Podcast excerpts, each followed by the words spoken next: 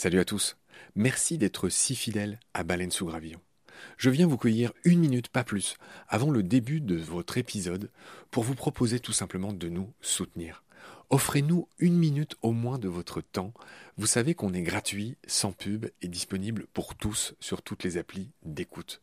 Clairement, on a besoin de votre aide pour continuer à vivre. Et il y a plusieurs moyens simples de nous aider. 1 vous pouvez nous faire un don unique ou récurrent, quelques balles par mois, quelques euros par mois, euh, sur les liens indiqués dans le descriptif de cet épisode sur Eloasso ou sur Tipeee notamment, il y en a d'autres. 2. Vous pouvez installer le moteur de recherche Lilo au lieu d'utiliser Google qui vous exploite, vous le savez.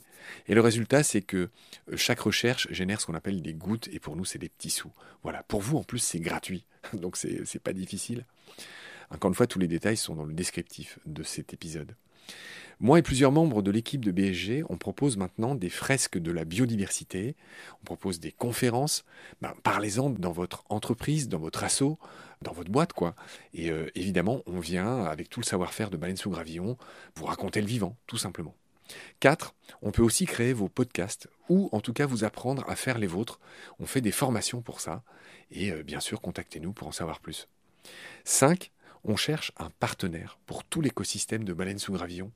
Et il y a différentes modalités. On en cherche un pour l'ensemble, on peut en prendre un pour euh, un podcast en particulier, ou euh, ce qu'on fait de plus en plus, on peut en prendre un pour euh, une série d'émissions. Évidemment, euh, c'est négatif, c'est moins cher à chaque fois. Moins bon marché, j'ai envie de dire, parce qu'on n'est pas si cher.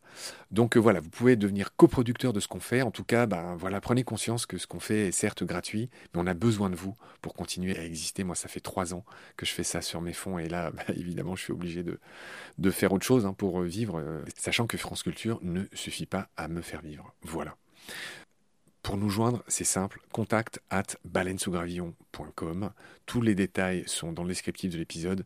Je vous laisse maintenant retrouver l'épisode du jour. Je vous dis merci, salut, à bientôt.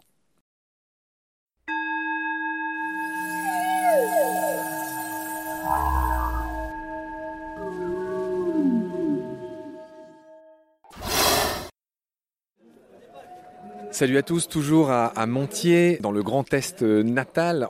J'ai la chance de tomber sur Gilles Boeuf, qui est l'ancien président du Muséum national d'histoire naturelle, qui est un énorme vulgarisateur, un grand conteur. Gilles, je vais te libérer, tu as 1000 personnes et je vais te laisser continuer ta conversation avec Francis. D'ailleurs, on va essayer de le, le capter aussi au micro, j'espère que tu m'aideras. Avant ça, pour moi, tu es un mentor. Je fais peu de compliments dans ces podcasts, mais tu es un des plus grands vulgarisateurs. J'espère que tes chevilles euh, restent à leur place. J'aimerais que tu nous livres, peut-être pas tes secrets, mais quelle est ta recette? Qu'est-ce que tu pourrais conseiller à tous ceux qui se lancent dans la vulgarisation, dans la médiation? Quelles sont les choses peut-être moins perceptibles que tu as envie de toi de transmettre? La très bonne question, rester soi-même. Moi, je suis issu d'une famille très modeste. Hein. J'étais président du muséum. Je pense qu'il n'y a jamais eu, en quatre siècles, un fils d'ouvrier président du muséum. Parce que je suis resté moi-même. Les dieux m'avaient donné une mémoire incroyable, hein, avec des neurones qui marchaient bien. Tout petit, à 8 ans, je savais que je serais biologiste. Je rêvais de venin de serpent. J'ai passé 20 ans sur les migrations des saumons. Rester soi-même. De la passion, de l'amour, de la rigueur. Travailler, travailler, travailler. On ne fait rien sans travail. Et puis aimer aussi les autres. Je pense qu'aujourd'hui, quand j'écoute le discours politique, et je vais le crier ici aussi, c'est important, la science n'est pas une opinion.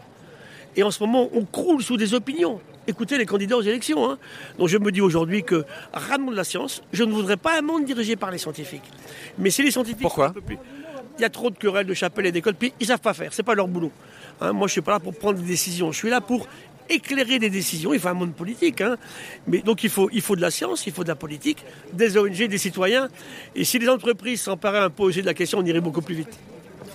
J'arrive pas à te laisser, je te pose une dernière question. J'aimerais que tu nous racontes, c'est un peu la coutume, euh, une petite pépite naturaliste. Tu regorges d'histoires. Euh, je t'entendais chez Franck Bessière, un, un, confrère de France Culture, parler de l'intelligence du vivant. Tu parlais de mille choses. Et si tu puises dans, oui. dans, tes réserves les plus étonnantes, tu fais déjà oui, contrairement à beaucoup, tu, oui. tu es toujours prêt à dégainer. Raconte-nous euh, une ou quelques pépites naturalistes. C'est extrêmement important parce que les anecdotes sont fondamentales. D'abord pour émerveiller. J'en ai ras-le-bol de la collapsologie, du catastrophisme. Nos gamins sont en train de les désespérer. Hein. Il faut les émerveiller sur ce vivant. On doit le garder avec nous. Et ben, je vais prendre l'histoire d'un poulpe qui était dans un aquarium, effectivement, euh, depuis au moins 5 ans. Et tous les jours, ce poulpe marquait la marée. Donc son bassin était à la fois profond et pas profond. Il y avait une différence de, de niveau de sédiments dans le bac. Chaque jour, à la minute près où la marée allait se produire, à marée basse, il descendait. Merveilleux. Et deuxième histoire, toujours sur des, des, sèches, donc des céphalopodes. Il y a deux grands mâles de sèches qui se battent. Et il y a une dizaine de filles qui attendent dans un coin le bon vouloir des costauds. Arrive un tout petit mâle. Dans la seconde, il comprend la situation. Aucune chance contre les deux gros. Vous savez que ces bestioles, comme les caméléons, changent de couleur instantanément. Paf Il prend les couleurs des filles. Et puis s'approche des filles. Pour les deux gros qui se battent, c'est une fille de plus. Les filles savent bien que c'est pas une fille. Hein. Il les féconde toutes. Et quand les deux gros ont fini de se battre, les gènes qui ont été transmis, c'est pas les gènes du plus fort, c'est les gènes du plus malin. Il n'y avait pas de meilleur moyen de finir cet entretien. Un immense merci Gilles. Et prends soin de toi et de ce qu'il y a autour de toi, tu le fais très bien. Et salut. Merci, au plaisir, à bientôt.